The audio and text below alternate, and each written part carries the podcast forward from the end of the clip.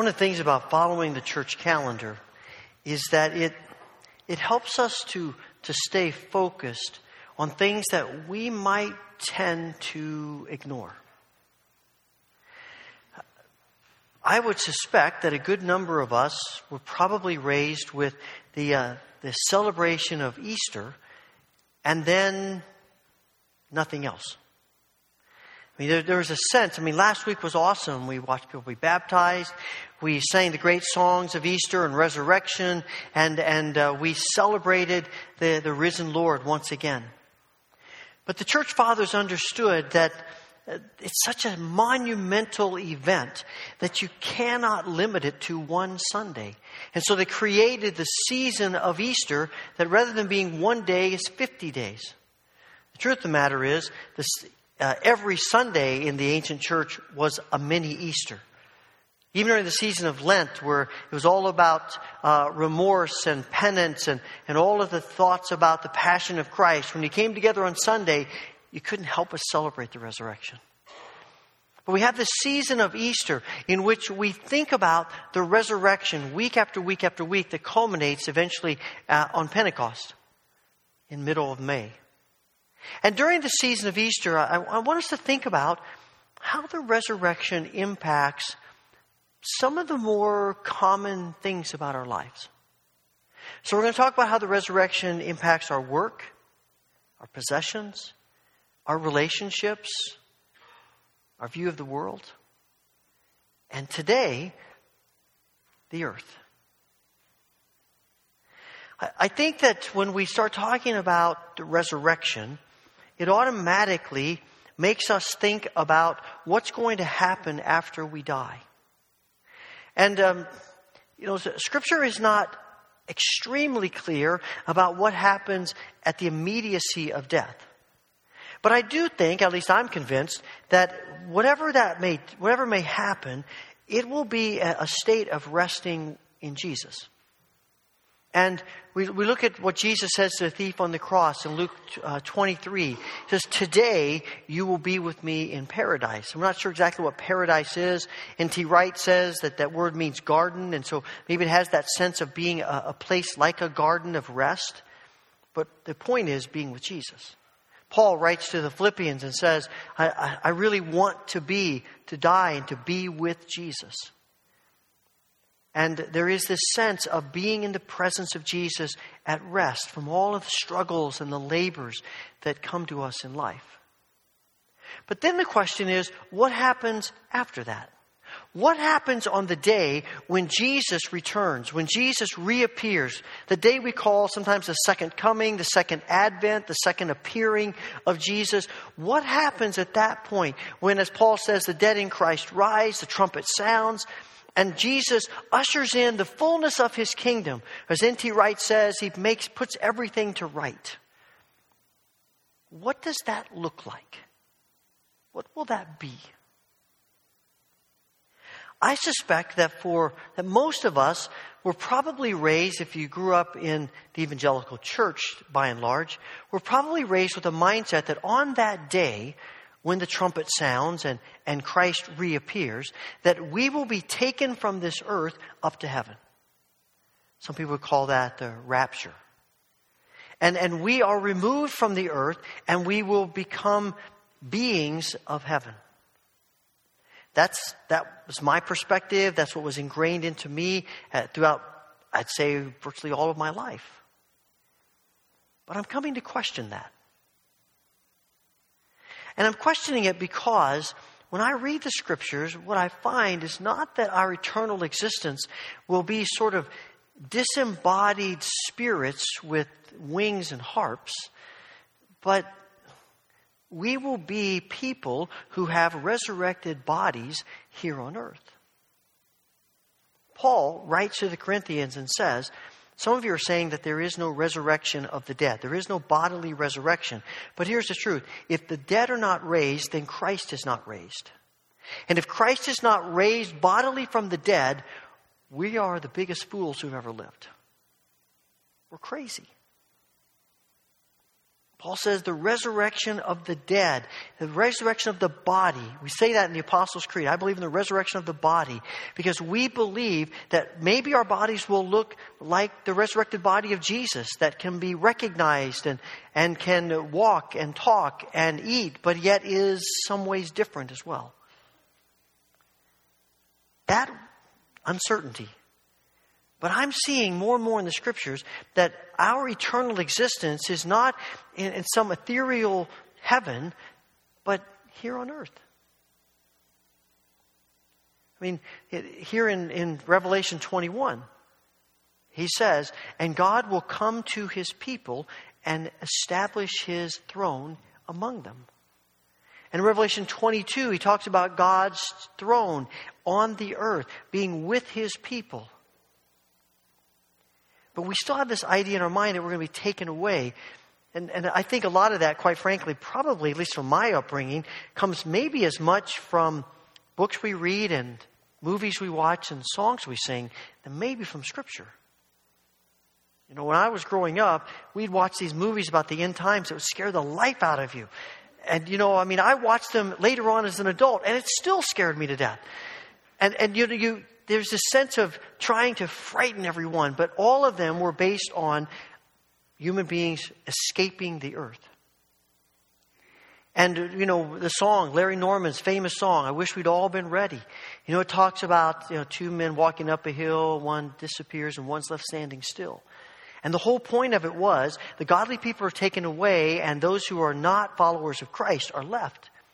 And some of that may well be based on Matthew 24, where Jesus says the two men out working in the field, one's taken, one's left. There are two women grinding meal, uh, wheat, and one's taken and one's left. And that has always, at least a lot of places, been interpreted as the godly people are taken and the the people who are not followers of Christ are left. But if you look at verse 39, before Jesus says that, he's talking about Noah and the flood.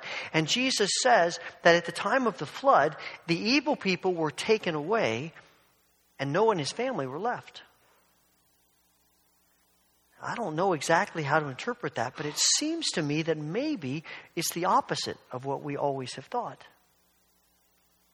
The problem with this mindset of escaping the earth is that it's rooted in a very dualistic idea of spirit and matter.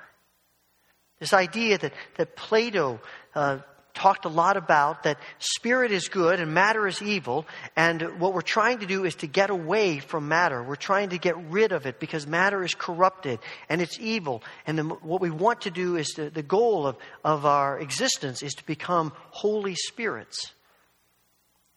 And it's rooted in the sense that, that matter is evil. And so we have this idea of escaping from this evil, corrupt world. And here, Scripture tells us no, we've misunderstood it. I think it has bearing on our view of salvation, too. For most, I'd say for a lot of us, certainly my understanding for years and what was ingrained in me is that when we talk about the word salvation, what comes to mind is our personal souls. Jesus came to save our souls. And he does that. That is definitely a part of what Jesus comes to do. But when you read the scriptures, you find that what Jesus comes to do is to redeem not just our human souls, but all of creation. Jesus says in, in Matthew 19 that he is going to bring regeneration to all of his creation. He's going to make it new.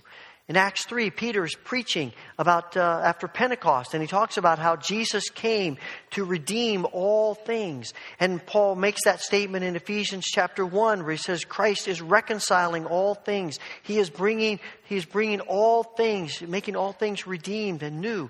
And maybe the clearest example is Romans 8, where Paul, in this deeply theological book, gets near the end of Romans 8 and says, all of creation is groaning in pain and agony of sin, waiting for its redemption.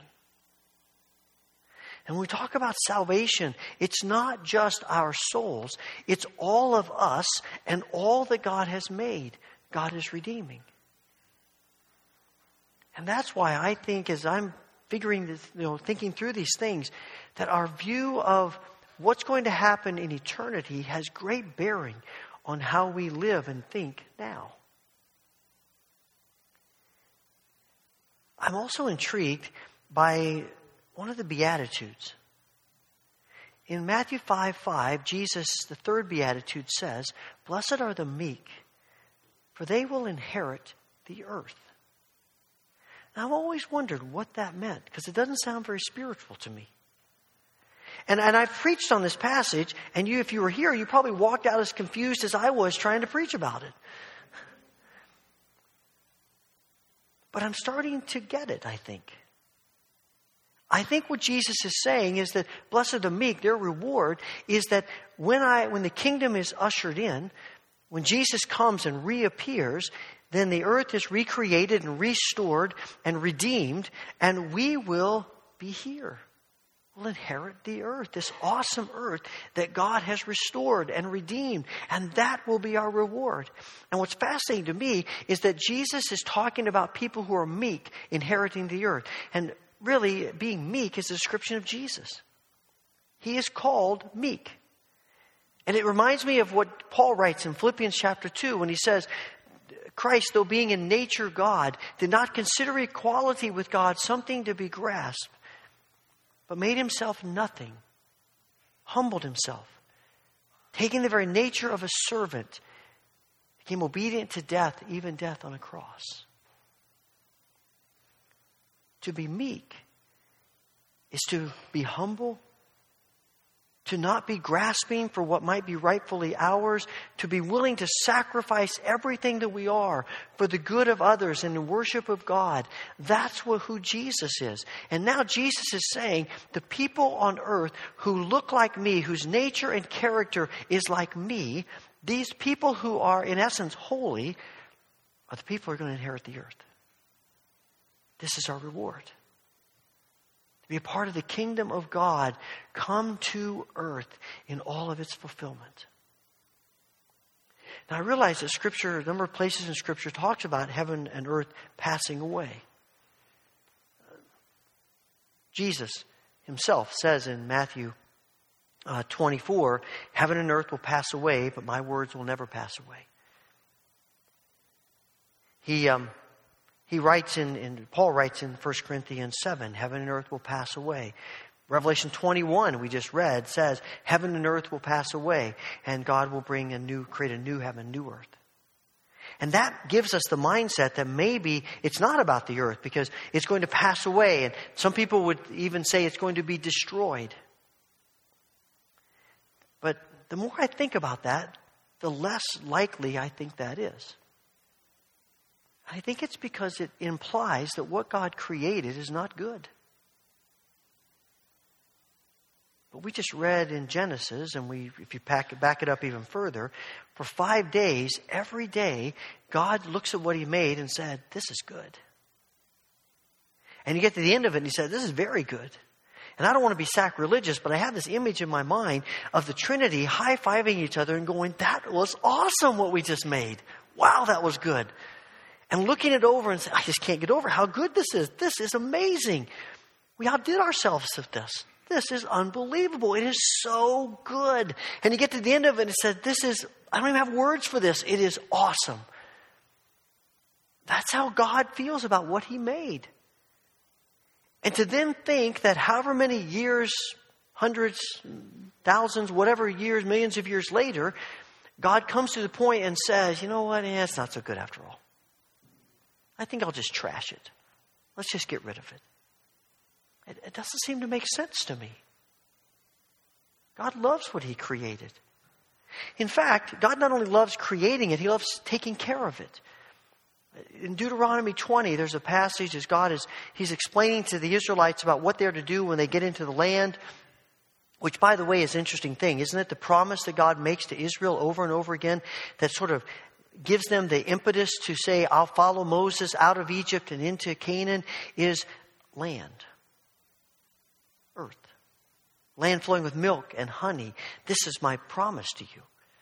So in this passage, as he's talking about explaining what they're to do, he says, when you go into the land and you start taking cities, be careful. Don't just cut down trees without thinking. Don't just cut down trees without purpose. I want you to treat my creation that way. And I love he says, What did the trees do to you? Really? I mean, are the trees giving you problems? It's not the tree's fault. Don't do that. If you absolutely have to for your food, okay. But make sure it's absolute. It, it reminds me of, you know, when our children bring home things they made in school. You know, I mean, I was thinking back about my own life. I, I am one of the worst artists who's ever lived, walked the planet. I mean, I, I got F's in art. I had one art teacher in grade school, had an art teacher in grade school who took pity on me and said, if you can draw anything, anything, draw a stick person, I'll pass you. I think it was because she just didn't want me in her art class anymore. But, you know, I'm terrible at art. And so we get to pottery, and I'm making these little bowls. You know, I make little bowls in pottery class. I mean, mine got done. It, it was just mangled and bent and out of shape. It looked like a little ashtray, which is kind of funny because it's sitting around our house, and my parents, you know, both pastors, and we're like, people are going, oh, "What do you got going on there?" Uh, and you know, and but you bring it home to them, and this thing is the ugliest thing you've ever seen. I mean, you couldn't, you could hardly fit a paperclip in it. You know, it was hardly even a bowl. And and my parents looked at it, and they didn't say to me, "Wow, that is the ugliest thing I've ever seen." Oh, they said, This is awesome. Thank you for making this for us. Let's put this right here on the counter. Let's put this on the table. I want everyone to see what you made. We love it. Now, I suspect that night lying in bed, they're looking at each other going, Wow, I knew he didn't have talent, but man, that is bad. Wow, that is terrible. But you know, to me, it's the greatest thing in the world. You know, our boys, they, they make stuff. They've made ornaments through the years and we put on our tree. And when we buy ornaments too, and if you compare the two of them, are their ornaments as nice as the ones you buy in the store? No, they're not. Don't tell them I said that, but they're not. But if either, if I had to choose which ornament got lost or broken or torn up, take the store ones. I want to keep the ones that my children made. And those ornaments will be on our tree till the day we die. Is it because they're worth so much? No, it's because they made them. And I think that's how God feels about His creation. He loves it, He embraces it. It is good, it's a part of His creative genius. And He wants us to love it too. This is who God is. I mean, when you think about destroying things, I don't think of God. I think of evil. Evil destroys. Evil t- tears up. I, my mind was going to the Lord of the Rings. In one of the books, there's a, there's a scene where Saruman is, is sending out his evil minions, and he says to them, Any town you come to, just scorch it. Just burn it to the ground because that's what evil does. And I, I, when I watched the movie, I was so struck by the imagery. Some of these pictures, well, they're pretty dark, aren't they? But some of these pictures coming up about how, just how desolate the earth, Middle Earth is after the evil forces go through it. That's not an act of God. Now, at the same time, God does say in different places that He is going to destroy things. He, a number of places, He talks about destroying Israel.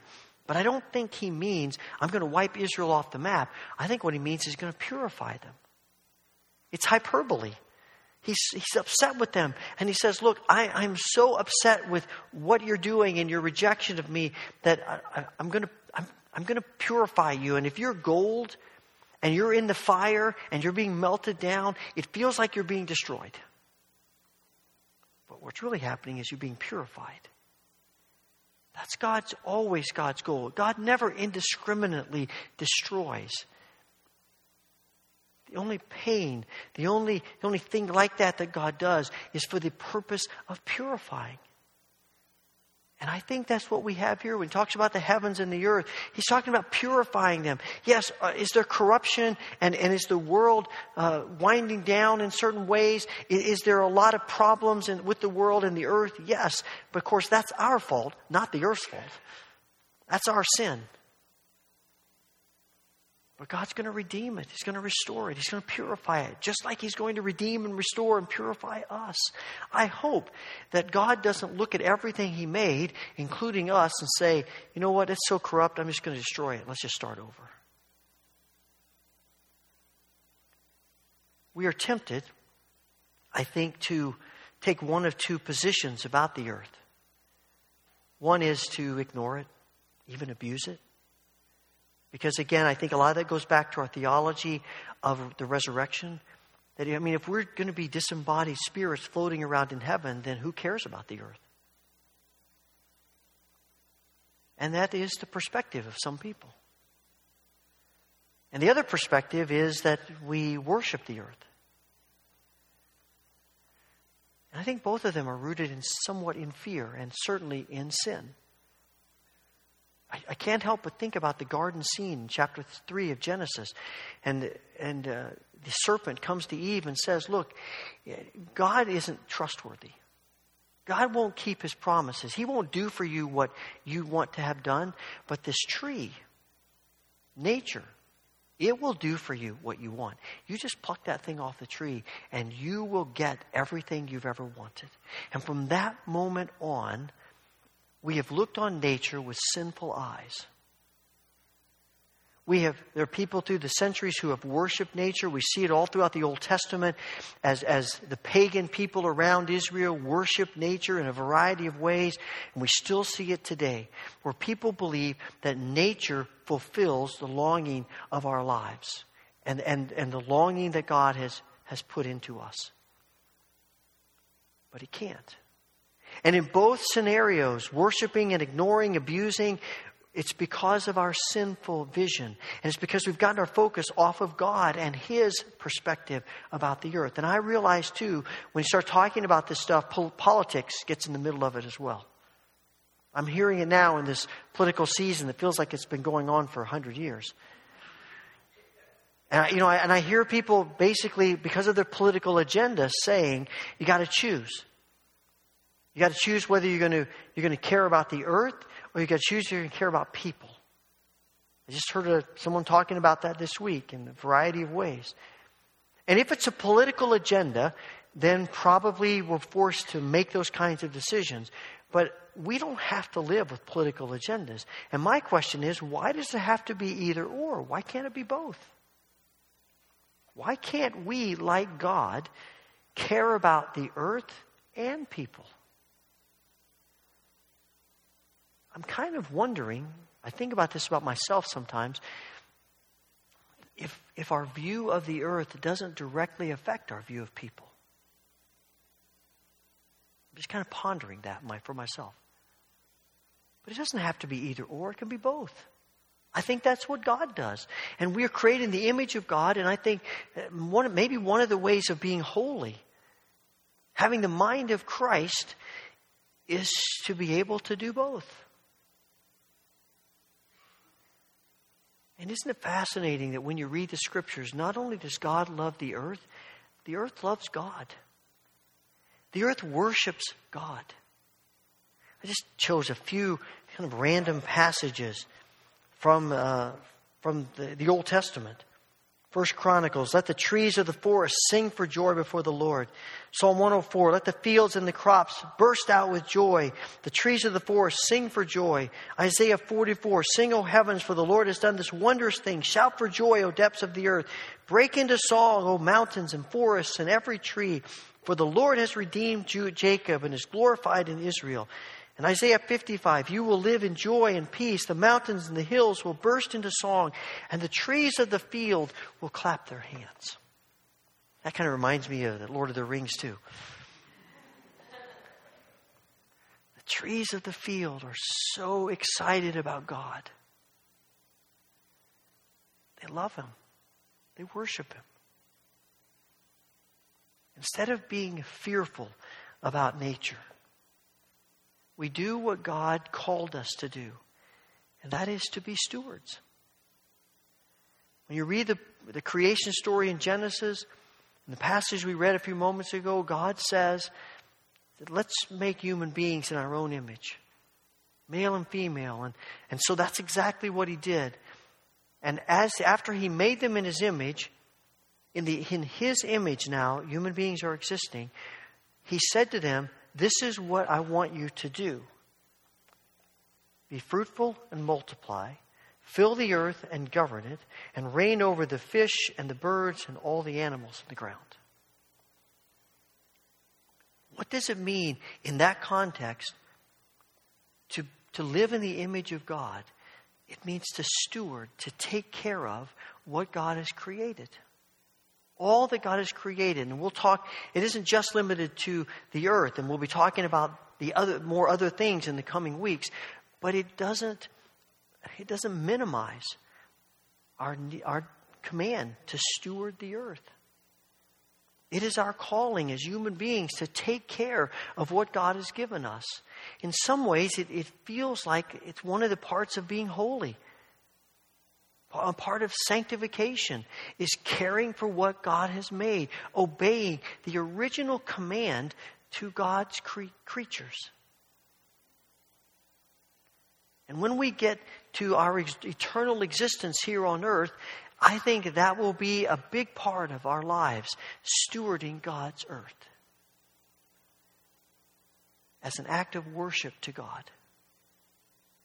Sometimes when we think of worship, it's limited to singing songs and reading scripture and praying and coming to church, and it certainly is that, but it's so much more than that. And one of the most profound ways we worship God is to be good stewards of God's earth. But instead of doing that out of as a feeling of burden, which sometimes it is. Oh man, we got to recycle, we got to do this. We, we do it with joy because we have the privilege of being stewards of God's earth. This is an awesome privilege. God gave to human beings. He didn't, he didn't give this command to the animals and the birds and the fish. He gave this command to human beings. It's a special command. And we ought to celebrate the fact that we get to be agents even little bits of agents of redemption and restoration of God's earth. All that God's created. And I think, I think one of the reasons for myself why I'm not as excited about doing that as I should be is quite frankly because I'm not all that grateful to God for what He's made and what He's given us.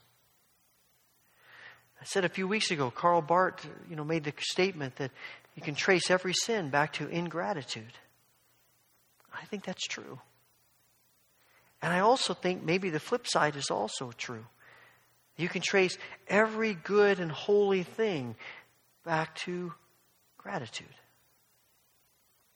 Maybe one of the best things we can do is to wake up every morning and just start giving thanks to God for all that He has created, to put us into that mindset because the more grateful we are to God for this gift He's given us, I think the more joyful we will feel about stewarding it and taking care of it. And it won't be a drudgery, it'll be a joy. I have to admit, I'm, I'm, you know, this is a journey for me. I'm, I'm, I'm wrestling with trying to figure this all out. And, and I feel like I'm making progress, but you got to understand, this was not this is not how I thought throughout my life. Here's probably a good example of sort of my perspective about nature. When I was a boy, uh, in our back, our back, we had a fenced-in backyard. It was fairly decent size, enough where we could play baseball back there, and at least until we got older. And uh, it was great because the fence became the home run fence, and it was awesome, you know, to be able to hit a ball over a fence and feel like you were Babe Ruth or Mickey Mantle or someone. And and and so we would play back there. The problem was the second base was right against the fence, and there was a rose bush right where second base was. and as you, if you've been around roses, you know that, you know, you want to stay away from those things when you're playing ball. I can't tell you how many times we run into that rose bush or slide into that rose bush or trip over that rose bush and, you know, we come in just covered with scars and scratches and scrapes from the thorns on those rose bushes. And so many times I'd stomp into the house and say to my mother, we have got to dig up that rose bush because it is keeping us from playing baseball the way we want to. And my mother would just look at me and say, I'm not digging up that rose bush so you can play baseball. But that was my mindset. Nature really didn't matter because it got in the way of things that I wanted to do. And God has been working on me to have a different perspective about what He's created. And we, we can't do everything. We can't fix the whole earth. But we can do something about right where we are. Maybe we start with, as someone said to me recently, you know, the, the key things are to reduce and to reuse and to recycle. Think about it. Just, just ask ourselves can I get along without using, consuming this bit of God's creation? What I am using, is there any way to use it in more than one way?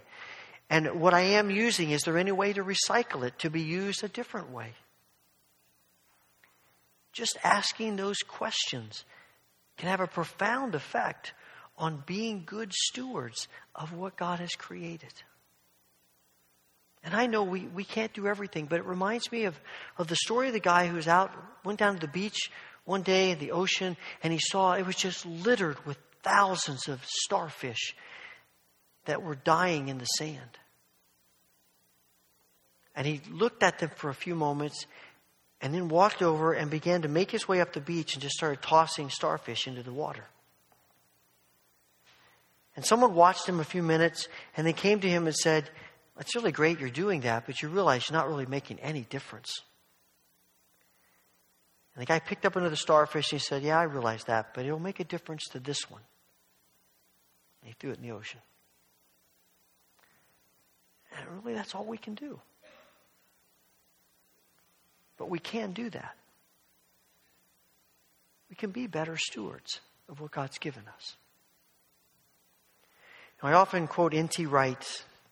British theologians had a great impact on my thinking about a lot of things, and particularly this subject, the resurrection and, and the earth.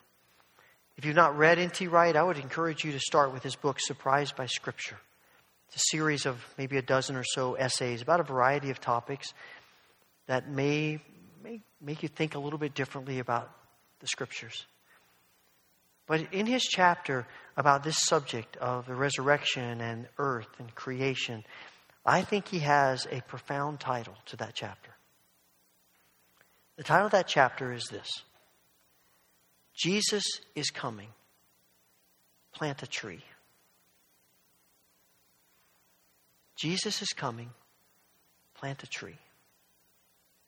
Does it say everything that could be said about Jesus reappearing? No. But it does remind us that we're called to be stewards. Not just because of the gift God's given us now, but because of our home we will inhabit then. My prayer is that God will give us grace to be worthy stewards. Amen.